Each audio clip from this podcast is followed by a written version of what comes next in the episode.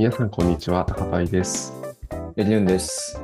ワークインプログレスはテクノロジーを中心にキャリア、ビジネスなどの話題についてカジュアルに話すポッドキャストです。よろしくお願いします。よろしくお願いします。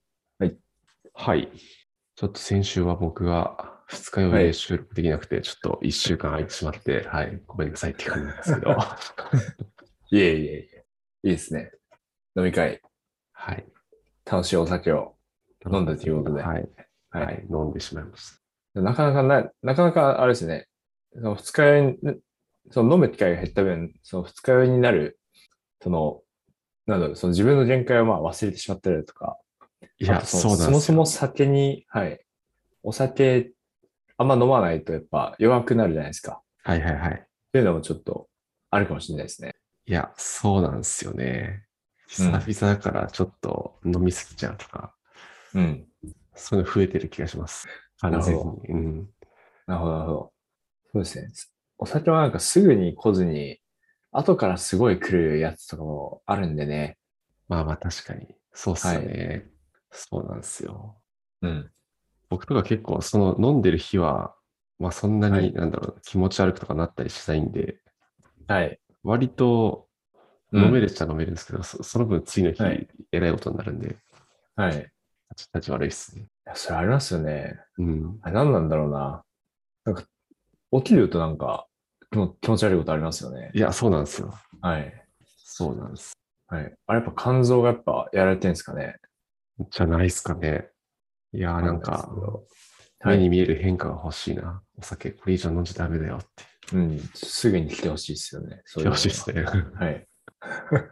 はい。そうですね。まあ、私の方はですね、はい。気になってるのは、あの、今日、今日、あ、じゃあ、えっと、昨日から、ポケモンカードの日本大会。ああ、はいはいはい。やってるんですね。すごい。はい。はい。で、まあ、その上位の方に入賞すると、世界大会の切符が獲得で、獲得できるっていう大会で。うんうん。はい。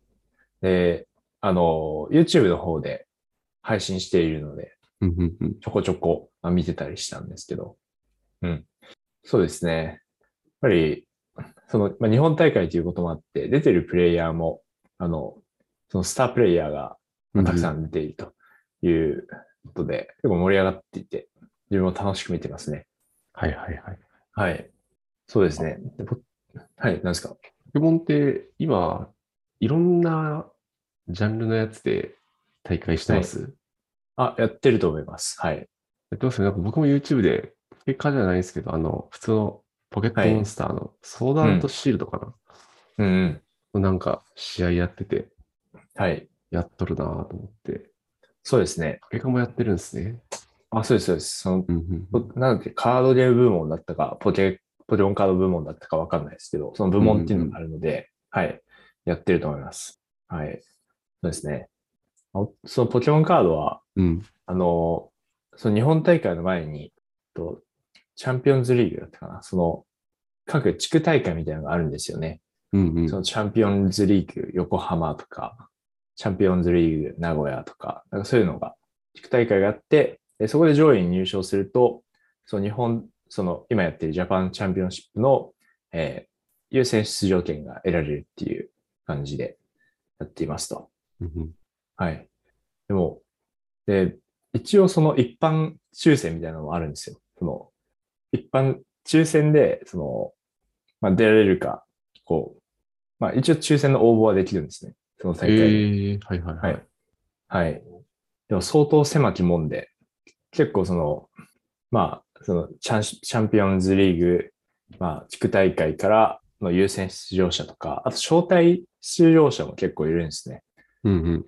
で、招待出場者っていうのは、その、芸能人の方とか、あの、本郷奏多さんとか。ああ、はいはいはい。はい、あと、はじめ社長さんとかもなんか出てましたね。あ、そうなんですね。はい。そういう人たちも出てきてるので、はい。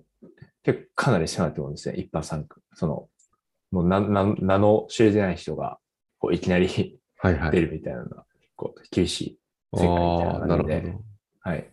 まあでも、そういう、その著名人の方とか、まあ、その、まあ、ポケカ四天王の人とか、その、スタープレイヤーの人がすごいたくさん出てらっしゃるので、視聴者側見ててすごい楽しいっていう感じですね。えー、確かに楽しそう。はい。それ抽選でもし出れたとしても、ボコボコにされるんじゃないですか。はい、ボコボコにされるかもしれないですね。されますよね、多分。はい。みんなある程度その地方予選というか地区予選を勝ち上がってきてる人たちだから、はい。そうですね。割とボコボコにされそうなイメージがある。まあ、それでもいい思い出にはなるか。そうですね。うん、いい思い出というか、うん、そうですね。やってみたいですよね。うんうんうん。はい。はい。八木さんはいつ出るんですか、これ。来年あたりに出ますこの大会は。この大会ですね。はい。そうですね。まあでも、そうなんですよね。ポケカ結構難しいんですよね。その、その、ショップ大会からこう勝ち上がって、うん、ポイントを重ねて重ねていかないといけないので、はいはい、かなりその継続力が必要とされますね。あれ、それどっかでリセットされるんですか？あ、され、あ、ちょっとわかんないですね。される気がしますね。されるんじゃないかな。はいはいはい、一応シーズンっていう区切りがあるので、ポイントが持ち越されるかどうかとかはあんまり分かってないですけど、はいはい。はい、一応あるみたいですね。なるほど。うん。そうですよね。その、ショップから始めて、うん、でショップで、そのシティリーグっていうのがあるんですけど、それでまあ結構上位の、上位の方に行けると、その地区大会への優先出場権が得られて、うんうん、でそれでも上位に入賞すると、その日本大会の優先出場権が得られてみたいな感じなので、これこうステップを踏んでいかないといけない。なるほど、なるほど。はい。感じですね。はい。あとはポケモンカードなんか、あの、段の発売頻度が、いや、いっかげついっかいとかあるんですよね。あ、そんなに出るんですか？そうなんですよね。えー、はい。なので、そこそこお金かかるっていう。確かに。はい。あれいちパックごまい、ごまいとかですか入ってるの？いちパック、あ、何枚だろう？ なな 枚くらいかな。あ、うん、あでも、はい。でワンボックスはごせんえんくらいですね。ああ、なるほど、はい。そうですね。なのでまあ、ノーマルカードとか、上限のよんまい集めようって思ったら、うんうんまあ、普通に、よんボックス買ってってなると月にまんそれで飛ぶので、うんうんうん、結構なんかお金の話になっちゃってるはいでも環境への追従が確かにむず難しいなっていうのをそうですね、はい、思ったりしてます、はい、そうなるとなんか子供というか、はい、自分で稼ぎのない人は結構大変そう。それこそそうなんですよね。そうなんですよね、うん、そうなんですよね。なので多分スポンサーその親が結構うんうんうん、お金を出さないと子供は難しいんじゃないかなって、はい、思ったり。そうですね。はい。まあでも、段はいろいろ出るんですけど、うん、あの、実はその、そこまで環境が急激に変わんないんですよね、実は。へえ。見て、見てる限り。はい。ただまあ、その、各段の中で、このカードは持っておかないとダメだみたいなカードがちょこちょこ入ってたりするんですね。うんうん。はい、逆にその、その段の中で、その本当に欲しいカードって、その じゅっパーセント とかそんなレベルだったりするんですよね。うん、するはい。まあ、段によってはその、その割合がすごい高くなって、それは当たり段なんですけど。はい。なので、まあボックスとか買わなくても、その、まあ、カードショップ行ったりだとか、あの、フリマアプリ使って集めるだとか、はいはい、そういうのでもできたりはするっていうので、はい。なるほど。そこはうまくいろいろと、はい、うんうん。あるかなっていう感じですね。なるほど、なるほど。はい。はい。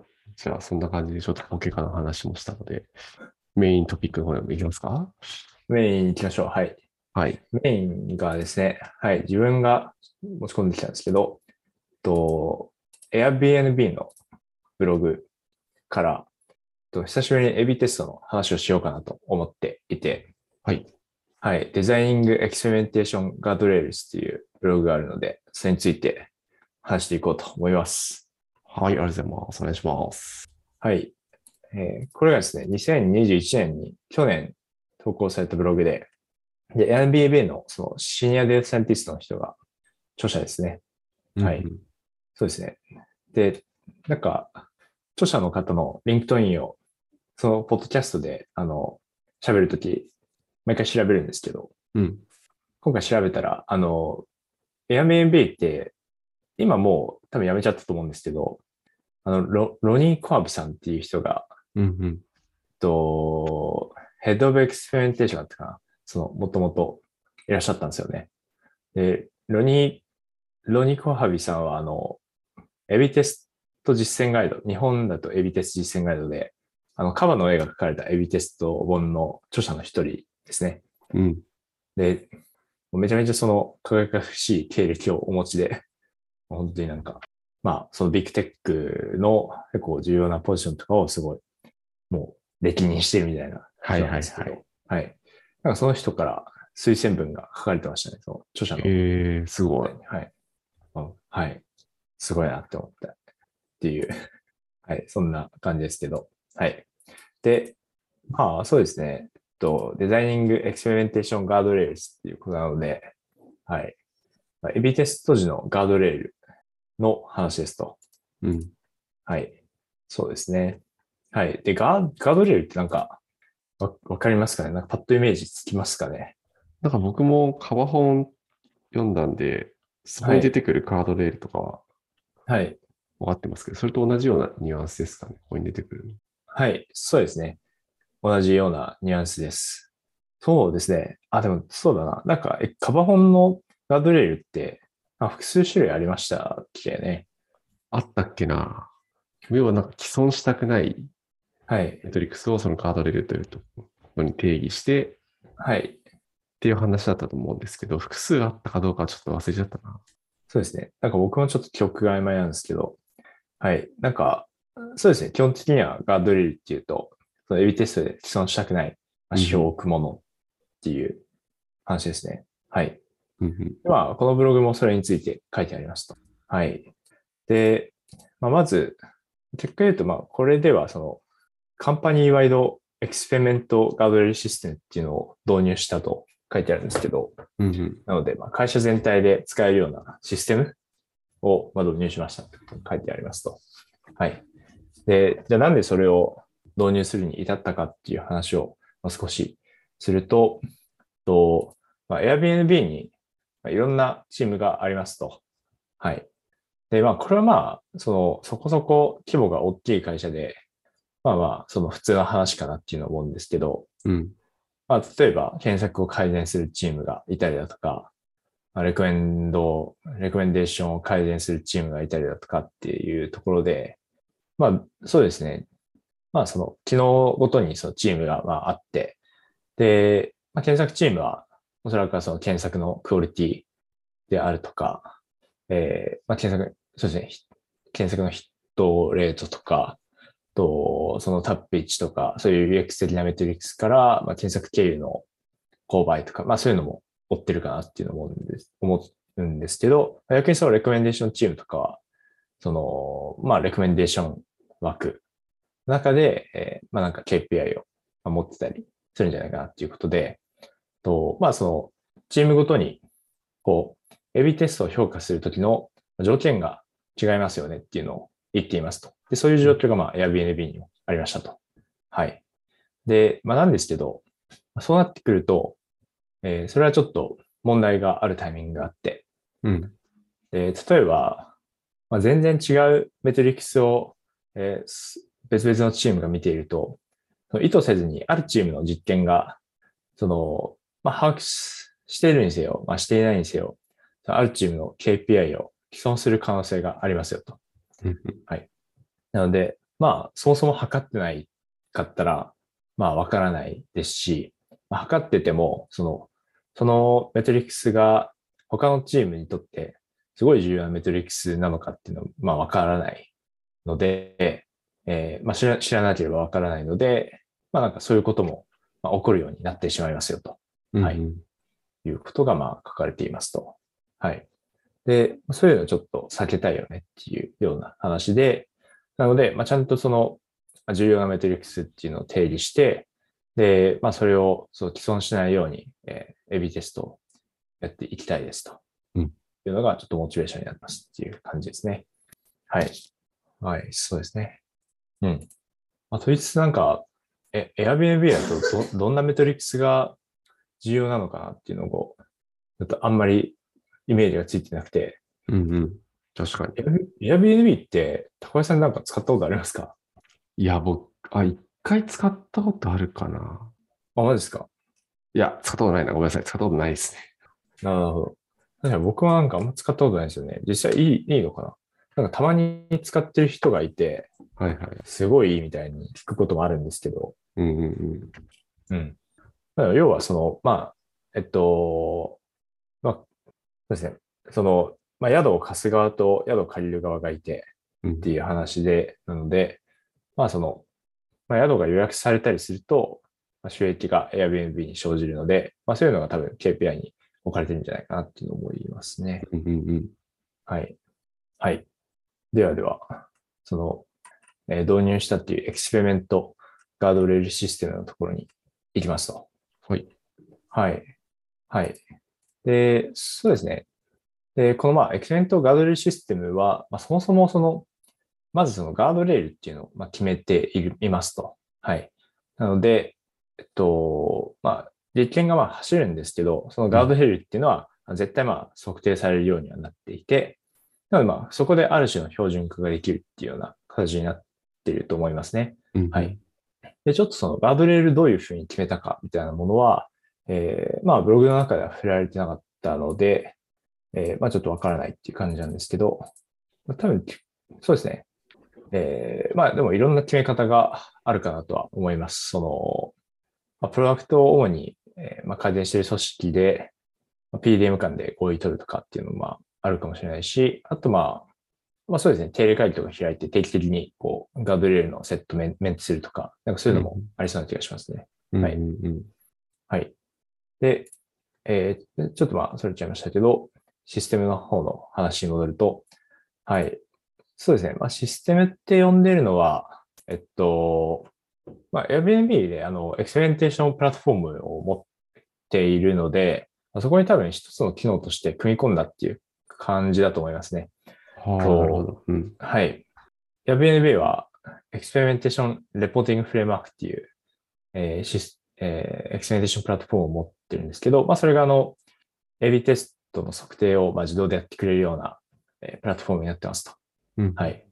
なので、えっと、そこにまあ組み込んだような感じになるかなと思います。はい。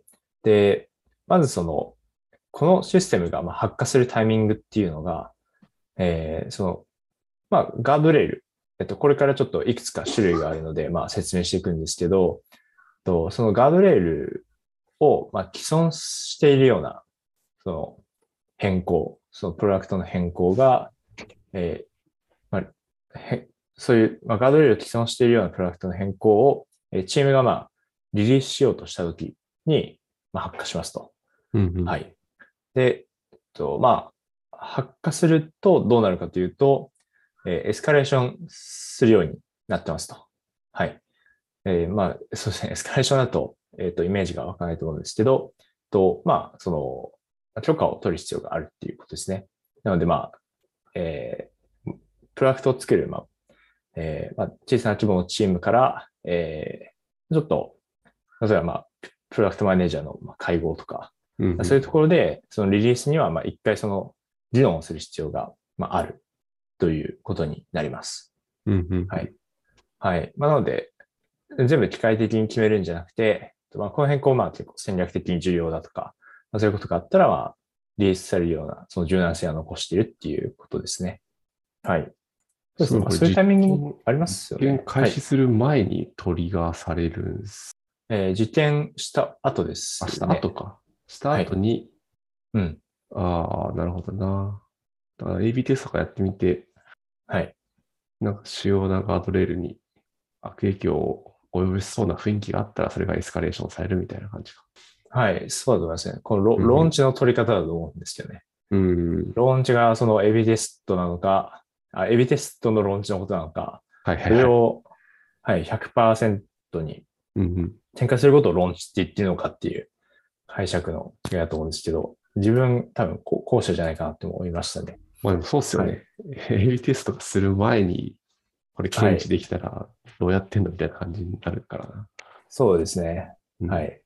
はい。はいはいはい。ありがとうございます。はい。はい。そうですね。こういうその、ガードレールをまあ、既存してしまったとしても、その幅が少なかったりだとか、あとまあ戦略的にちょっとこういう方向で行きたいみたいなタイミングもまああったりしますよね。うんうんうん。そうっすね。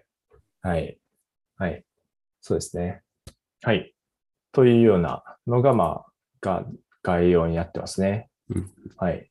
はい。じゃあ次に、えーまあ、いくつかそのガードレールメトリックスの種類が設定されているということなので、そこについて話していこうと思います。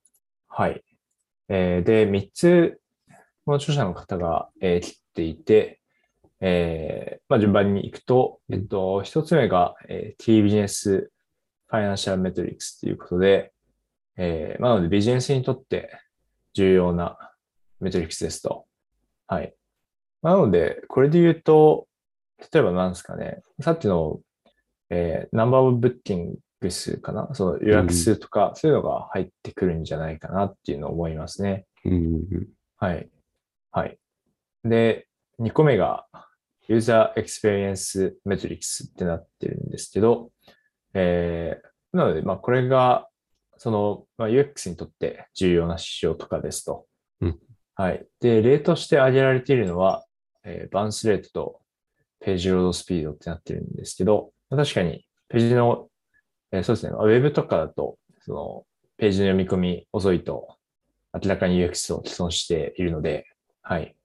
なので、まあ、こういうのも重要かなとかありますね。うん、はい。うん。うん。結構 ユーエックス メトリックスは、その指標設定の難しさがあるところかなと思うんですけどね。確かに。そうっすよね。大事なのはわかるけど、はい。そうですね。うん、はい。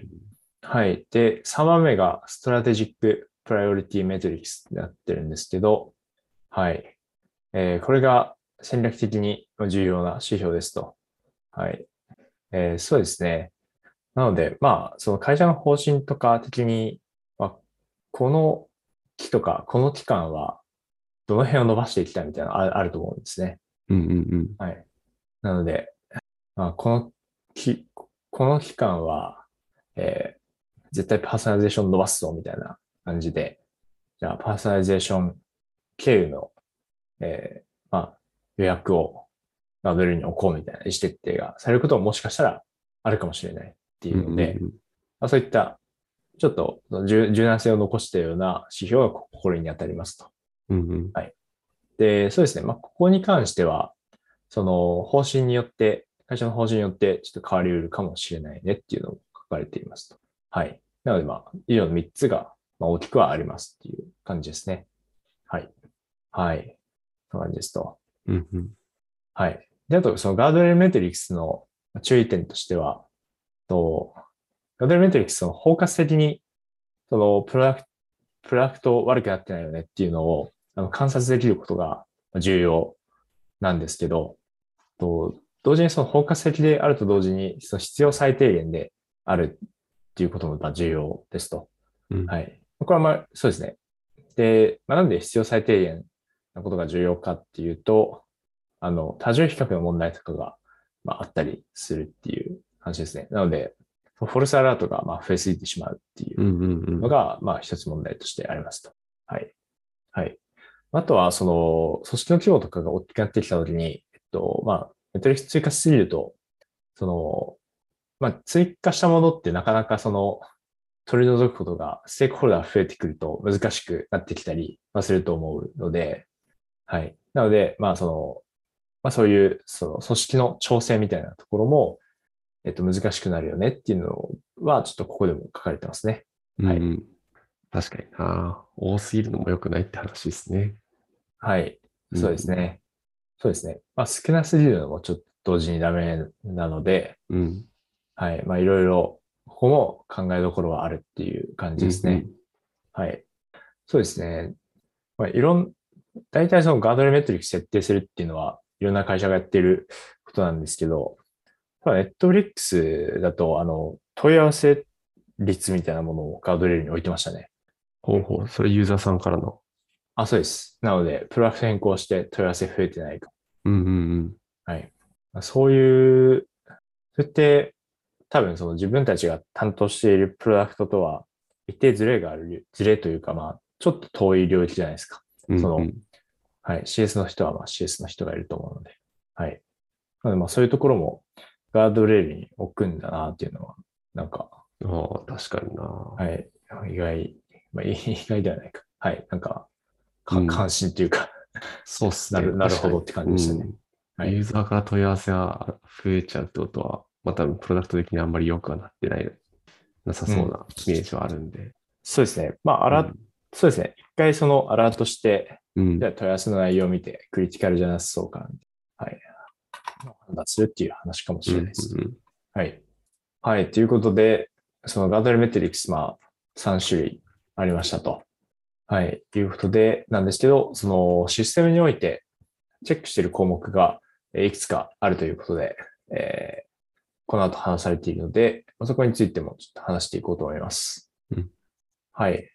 はい、うん。そうですね。システムにおいてのチェック項目はみっつですね。これみっつあるので、えー、説明していこうと思いますが、いっこめがインパクトガードレールっていうので提示されています。はい。で、まあ、インパクトということなので、とそのまあ、エービー テストやると、バリアント間でのとアベレージトリートメントエフェクト、まあ、エーティーイー を測ることが多いかなっていうのを思いますね。うん、はい。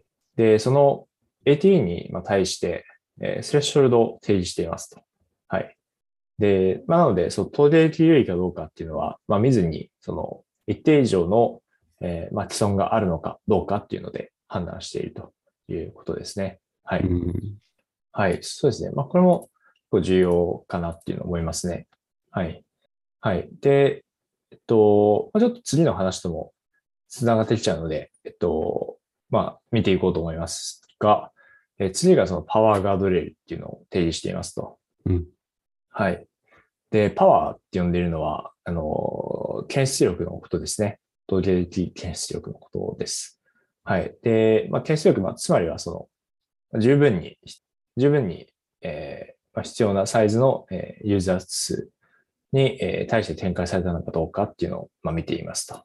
はい、えー。そうですね。はい。まあ、なので、えっと、えー、まあ、当時的優位ではないんだけれども、さっきのそのインパクトガードレールでちょっとヒットしましたよと。えー、なった時には、えー、まあ、その、まあ、優位じゃないけど、えー、その決めたよう、決めたセッショルドを超えてしまったっていう、えー、ことなので、結構その必要なユーザー数に到達してなかったっていうのが大きく言えるんじゃないかなっていうのを思いますね。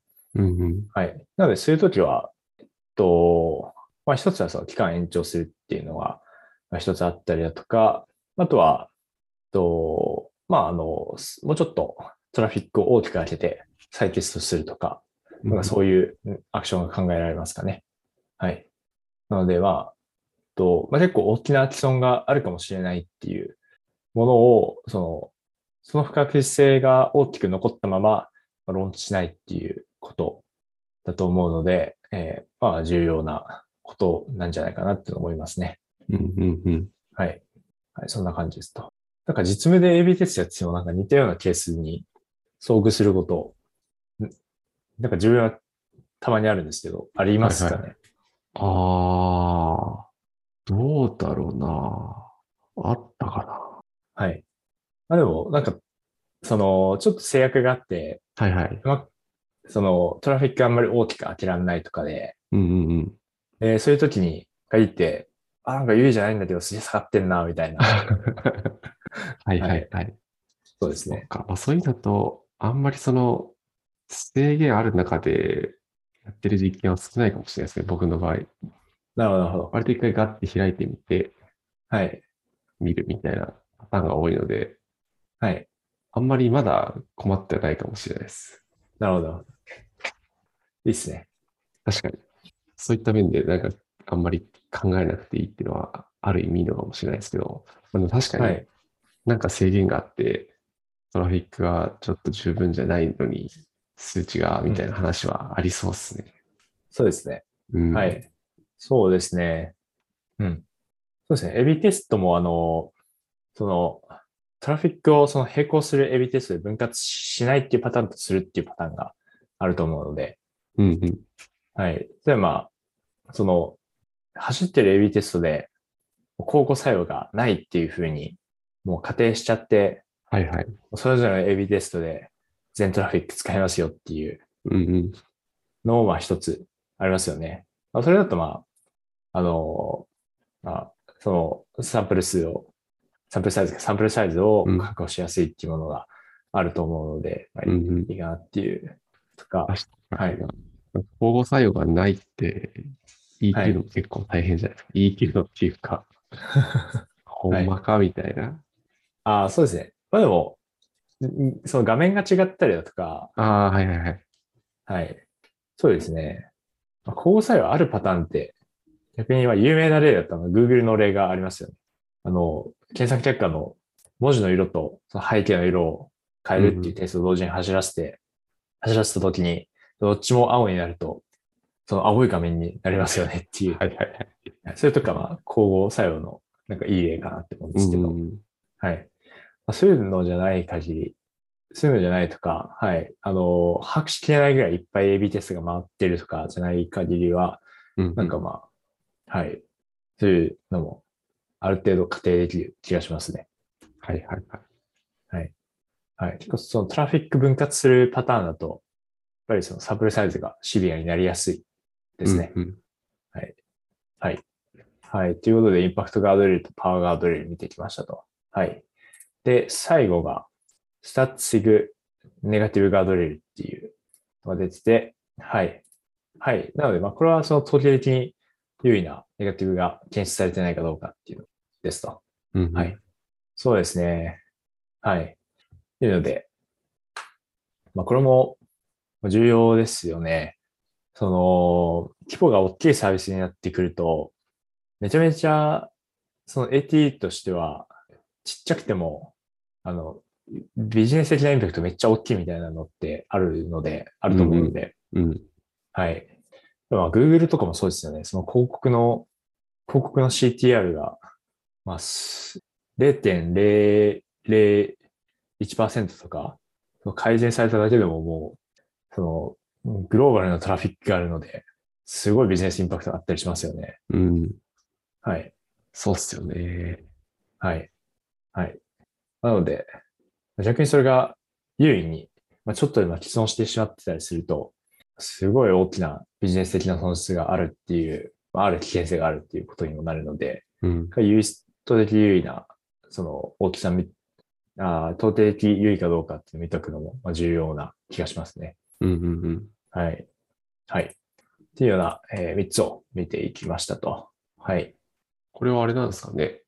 全部 OK にならないと、はい。はい、どっかで引っかかるとエスカレーションされるのかな多分。うん。あ、そうですね。そうだと思います。はい。オアで、はい。やってたと思いますね。はい。はい。で、ざっくりまあなんかそんなのが記事の内容ですと。うん。はい。はい。まあ、結構真似しやすいですよね。この、別にシステム化しなくても、そのチェック項目で、あの、うん、はい。その、エビテストの測定終わったときに、チェックリストとかで、はい、これ OK、これ OK、これ OK みたいなのができると思うので。うん、確かに確かに。で、ダメだったら、ちょっとご相談みたいな感じですね。はい、そうですね。はい。うん、はい、そうですね。結構、その、仕組み自体は真似しやすいけど、あの、人によっては保守的だみたいな見方をする人ももしかしたらいるかもしれないんで、そこら辺のちょっと調整が難しいかもしれないですね。はいはいはい。はい。はい。はい、もしかしたら、うん、その、もしかしたら、その、時々優位に起床してないんだから大丈夫でしょみたいな、プロダクトマネージャーの人がいて、はい。でもこれはインパクトガードレールを既存しているから、うん。ちょっともう一回テストやりましょう、みたいなところでちょっと揉めるかもしれないですね。はいはいはい。はい。確かに、あるかもしれない。はい。まあわかんないです。そんな、そんな、そういう人がいるのかはわかんないですね。うん。はい。わかんないですけど。はい。いやまあでもそうっすよね。なんか、多分何か実験してるってことは、まあ、新しい機能なり、なんかロジックをテストしてると思うんですけど、はい。やっぱなんか統計的に負になってないから、負になってないし、せっかく作ったからリリースしちゃおうよみたいな、まあ、もしかしたらあるのかもしれないですね。はい。よくないと思います。はい。はい、あ、そうですね。はい。そうですね。はい。どうでしたか、中林さん。感想はありますか？感想は、いやでも、ガードレール、メトリックスは重要だなっていう。はい。なるほど。で、で本当に真似、ね、真似しやすいというか、うん、やろうと思えばすぐできそうなことが多いんで、はい。取り入れ、取り入れていこうかなっていうのは思いましたね。なるほど。うん。なるほど、なるほど。そうですね。そうですね。結構今、うちだと、その、なんだろうな、同じ画面というか、同じ画面で、こう、複数テストするパターンとかも普通にあったりして、はい。まあ、そういう時に、ちゃんとお互い、なんだろうな、お互いがお互いに影響しないように、ちゃんとこういうガードレールっていうのは共有して、はい、今こんな感じですっていうのは、うん、うん、やっていくのはすごい重要だと思ってるんで、はい。うん。やっていき感が強まりましたね。ほうほうほう。うん、いいですね。はい。はい。そうですね。まあ、自分は、自分は、やっぱそのガードレール、ちゃんとその、そうですね。今の、今もまあ、もちろんその測ってるんですけど、うん。まあ、ちょっとまだまだ、包括的かどうかは、どうなんだみたいなところも思ったりは、なんか改めて思ったりはしたので、はい。そうですね。その辺も、なんか、アクションを起こしていったらいいかなとか思いましたね。うんうんうん。はい。はい。はい。はい。で、そんな感じですよね。はい。はい。じゃあ、それでは、えー、本日は、デザイニング、エクスペリメンテーション、ガードレールっていうことで、Airbnb の, その、まあ、ガードレールメトリックス、エビットして載ってるガードレールメトリックスについてのお話をしました。はい。はい。で、質問コメントは、あの、Google フォームや Twitter のハッシュタグ、wipfm でお待ちしております。ということで、はい。本日もご視聴ありがとうございました。えー、また次回もご視聴よろしくお願いします。ありがとうございました。